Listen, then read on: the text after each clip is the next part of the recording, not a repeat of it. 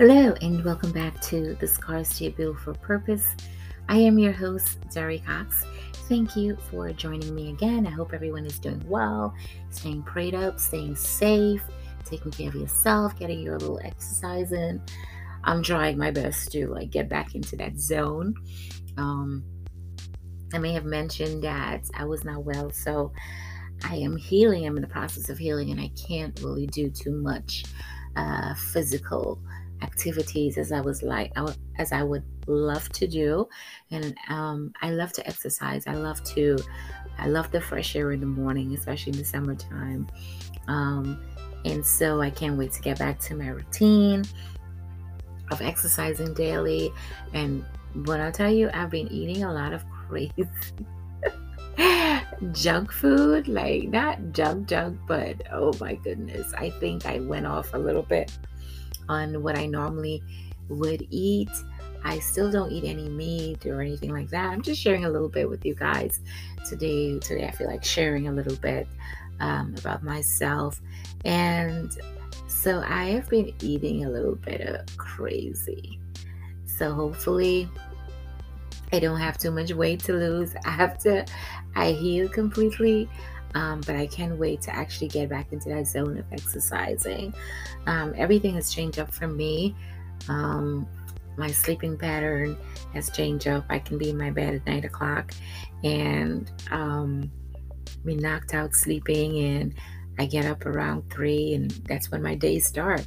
So, and then I go until you know throughout the day and you know I, am not able to sleep during the day i can take a 30 minute nap here and there, but that's about it. Um, but it's not so bad, I would say. I think when I actually get back to work, when I actually start to work again, um, we'll see how that work out for me. But um, I think that's a lot of hours to sleep too. Eh, maybe not. I need more. So I'll try and work it out, but I'm working on it. I'm working on it. Um, I'm pretty sure I can get back to my normal routine again to me, it's all in the mind. and I will pray to God and ask Him to help me to get there, and I'll help myself. So, um, yeah, continuing on in the series that I started talking about love, and I wanted to talk about rejoicing in righteousness, um, expecting the best, hoping in God. There's a few things that I wanted to touch on, and I find a 1 Corinthians 13 6.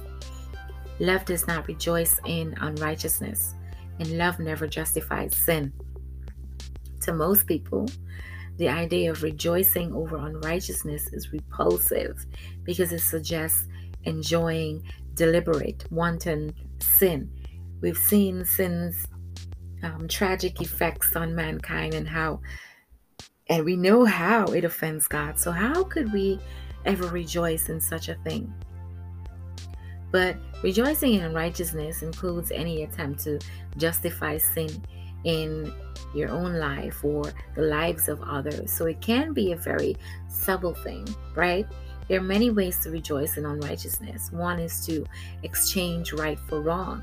That's what the um, that's what the prophet Isaiah condemned when saying, Woe to those who call evil good and good evil, who substitute darkness for light and light for darkness. Isaiah 5:20. In our society, for example, right, virtues such as virginity and fidelity in marriage are branded as old-fashioned and prudish, while promiscuity and adultery are held as contemporary and liberating. Social pressures can cause undiscerning or weak believers to yield to confused and godless moral standards. Another way to rejoice in unrighteousness is to be undiscerning about what you expose yourself to. Do humanistic philosophies and blatant immorality of our society can quickly dull your moral and spiritual senses. Therefore, you must carefully evaluate what you read, what you view, and what you listen to. I think I had a pause in that too when, um, like I said, I had a situation. I, I'm gonna just say I had surgery, so in those moments, in that time, in like a day or two after that, I think God really wanted me to be still so that I could hear Him talk to me. And I heard Him loud and clear. You know, there were certain things that the direction I was going in, He wasn't happy with, even though I was doing the things that He called me to do. There was other things that I was doing that He didn't like. So that's where it kind of like it was a timeout mm, minute for me, right? And everything to God, it may seem like a long time to us, um, but God, it's like minutes and seconds. So He needed me in that timeout where He could really have me be still to listen to Him. And it's very important what you listen to, what you look at, what you take into your spirit, into your soul, you know. Um, those things are really important and we need to pay attention to that and i really wanted to stress that because there i go telling you about my my um giving a testimony to how god can come back and he can actually touch you on the shoulder give you that time out and say hey i need you back over here you have strayed you know what i need you to do for me um, you need to do it for me, but I think that you're going off track. And I think that's one of the, me- I know that that's one of the messages that I receive that God has, has given to me in those still quiet moments. Um, there has been a lot of sleepless nights, but in those moments, he was, he's really been talking to me about a lot of things. And so this is one of the things that I wanted to share with you today about being careful and evaluate the things that you read, right? The things that you view, the things that you listen to.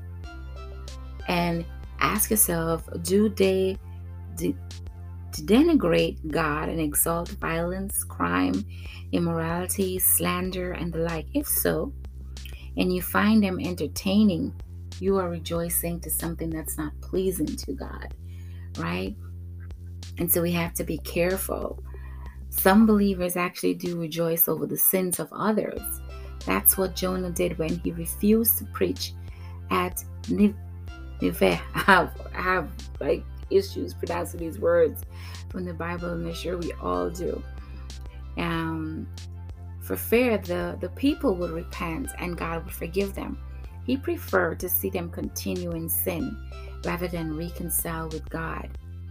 That attitude is not so far removed from today as we'd like to think.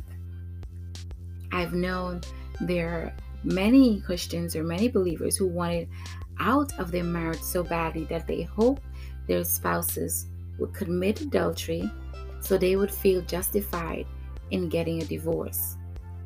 That that right there is a convoluted perspective. See, true love cannot rejoice in sin, but glorifies whenever righteousness prevails.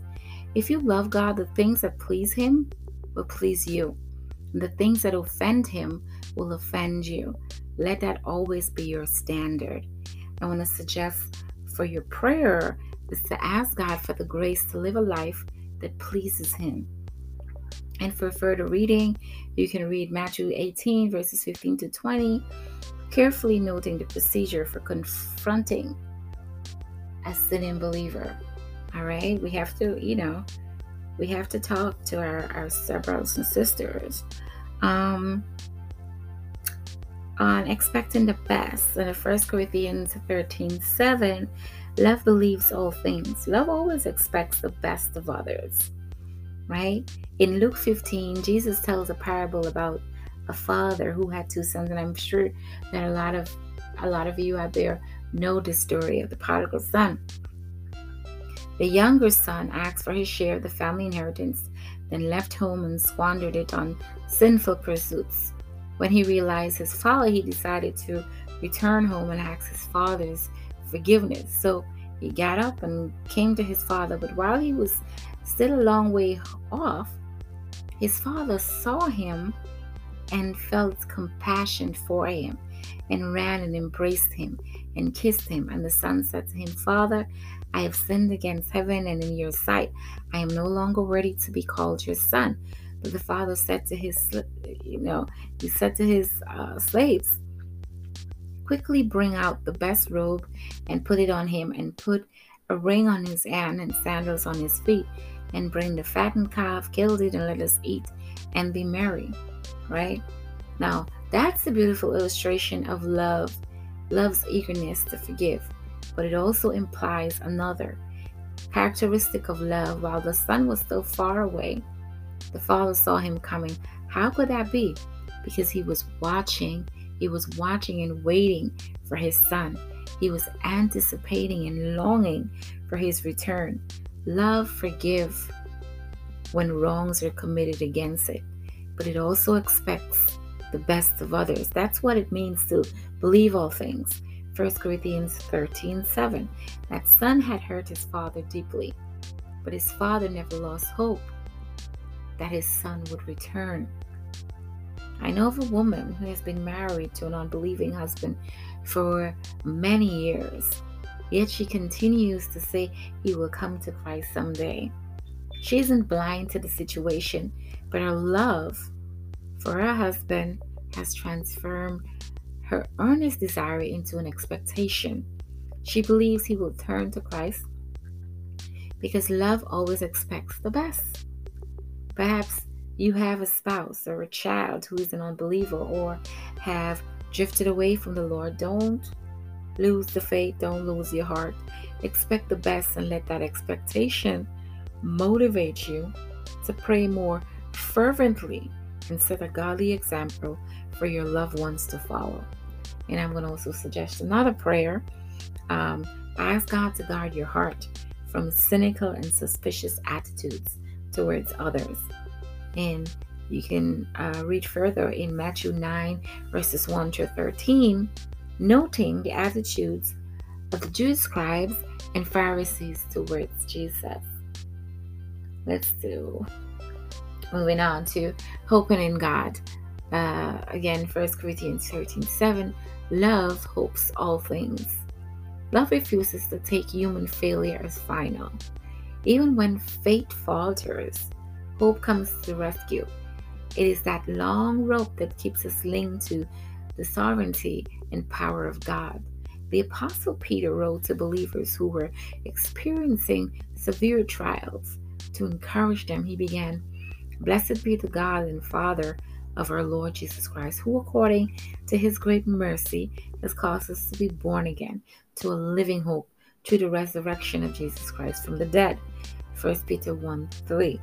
Our hope is a living hope because our God is a living God. So no matter how bleak your situation might seem, God is at work to accomplish his purposes. As Christ hung on the cross, it seemed as if sin had finally triumphed over righteousness. But sin finally hour became its death kneel when Christ arose from the grave as Lord of life and Redeemer of his people. Now, he was raised, Christ Jesus, from that will also give life to your mortal body through his spirit who indwells in you. Romans 8 11. Trials and death have no power over you, they simply bring you closer to life. I'm going to say that again. Trials and death have no power over you, they simply bring you closer to Christ. When ministering to others, right? Hope gives you confidence that as long as there is life, human failure is never final. God refused to accept Israel's failures. Jesus refused to accept Peter's, and Paul refused to accept that of the Corinthians. When your attempt to cover the sins of others have failed, or your righteous expectations have been shattered, hope says, don't give up. God can still work this out for good. Hope is illustrated in the true story of a dog who abandoned who was abandoned at the airport of a large city. He stayed there for over five years waiting for his owner to return. People at the airport fed and cared for him, but he refused to leave the spot where he, he last saw his owner. If a dog's love for his for his owner can produce that kind of hope, how much more should your hope for God produce abiding? I mean, how much more should your love for God produce abiding hope? So I'm going to suggest for prayer, praise God for his sovereignty and power and for hope that in, is yours in Christ.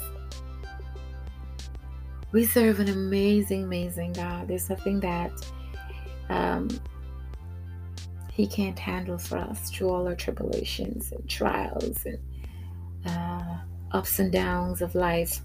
You know, um, also, First Corinthians 13 7, love bears all things. I think I've said that one already. Yeah. But let's move on to rejoices. Love rejoices with the truth. And that's first Corinthians 13 6. Love never compromises God's word. Paul has just given a list of things that love does not do become jealous, brag, act arrogantly or unbecomingly, seek its own, become provoked, keep track of wrongs suffered, or rejoice in unrighteousness. Now he comes to the first of five things love does. Love rejoices with the truth. The contrast in verse 6 is between love's inability to rejoice in unrighteousness and its joy when truth prevails. Truth refers to God's word, which is the standard of righteousness. Paul could have said, Love doesn't rejoice in unrighteousness, but rejoices with righteousness. But he went beyond the mere deeds of righteousness and addressed its standard and motive. Love wouldn't tolerate false doctrine or sinful behavior, but it rejoices when God's word is taught and obeyed.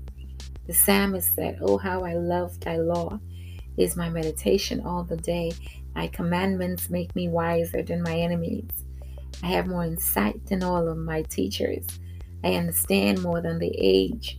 I have restrained my feet from every evil way that I may keep thy word. I have not turned aside from thine ordinances, for thou thyself hast taught me how sweet are thy words to my taste. Yes, sweeter than honey to my mouth.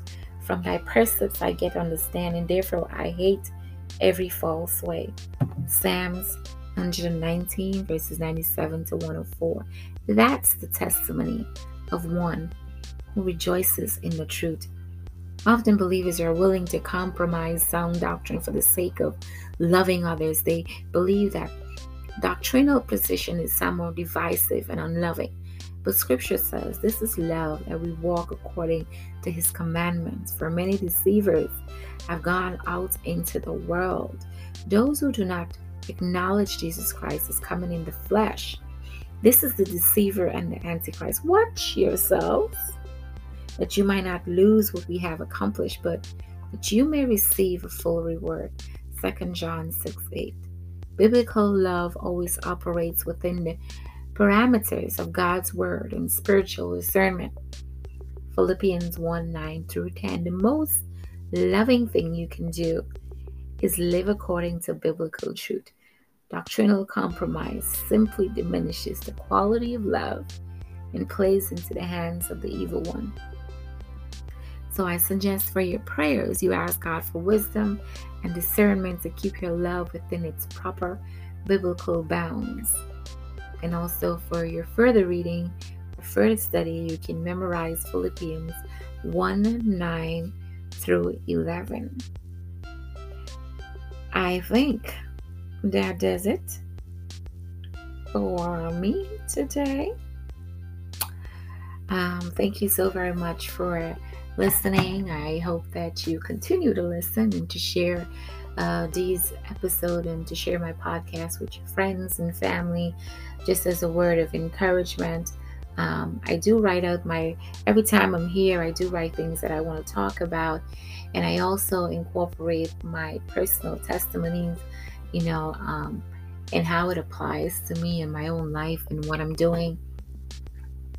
I am appreciative of everyone who listens to it.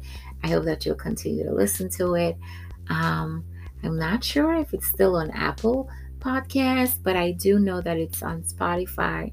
Um, the way how Anchor has set up things now is I think I have to um, manually upload all of them. I am working on this stuff and really trying to get to know all these systems. Um, I realized that I do like to multitask, but I think I needed to slow down with that. I think I do not want to get overwhelmed and always feel like I need to be busy doing something. So I am taking it very easy. I am doing uh, these recordings and these podcasts once a week. And as soon as I'm finished doing that, I'm finished recording, I upload them and I share them with you guys. I'm still working on the sequel to The Child Within. That's uh, my second book for those of you um, who are now starting to listen to my podcast. I have a first, uh, my first book is The Scars I Come With. That was about my my past life, my experiences, um, things, my heart, everything that I've been through up until the age that I wrote it. Um, and so I hope that you will grab a copy of that book. I always love feedback, leave a review. Um, I always love to um, hear hear back from the readers what you guys think. My second book, The Child Within, was published this year, 2022, and I am currently working on the sequel for that. That is, there's a part two.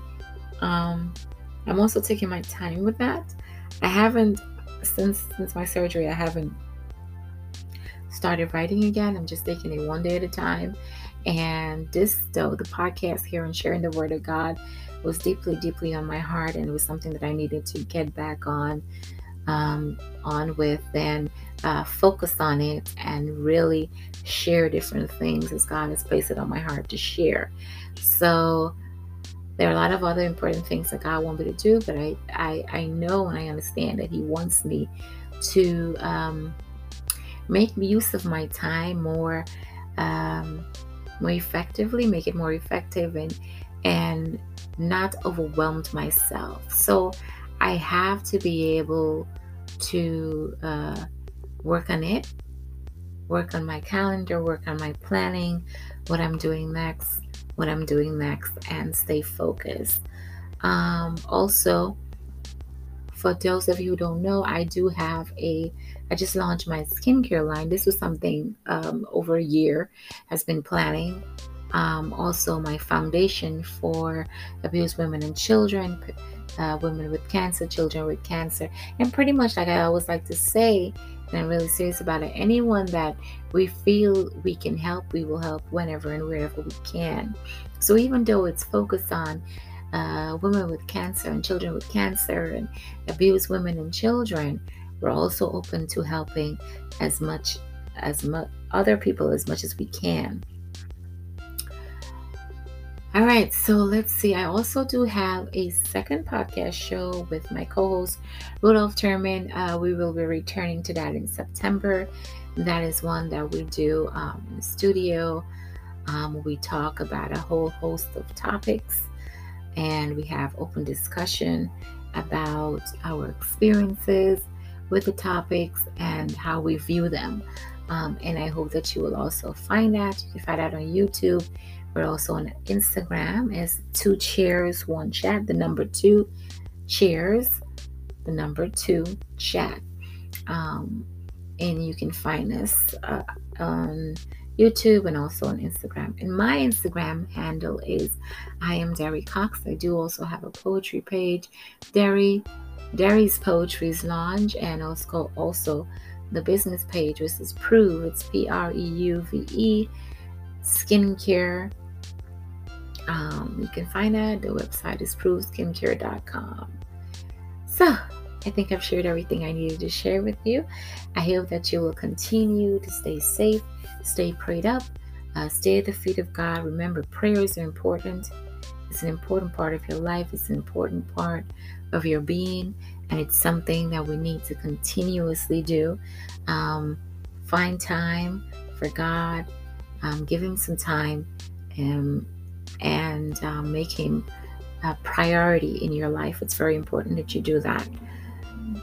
Okay, thank you so very much for listening to The Scars to Your Beautiful Purpose. I am your host, Derry Cox. Until next time, stay safe, stay prayed up, and stay the feet of God.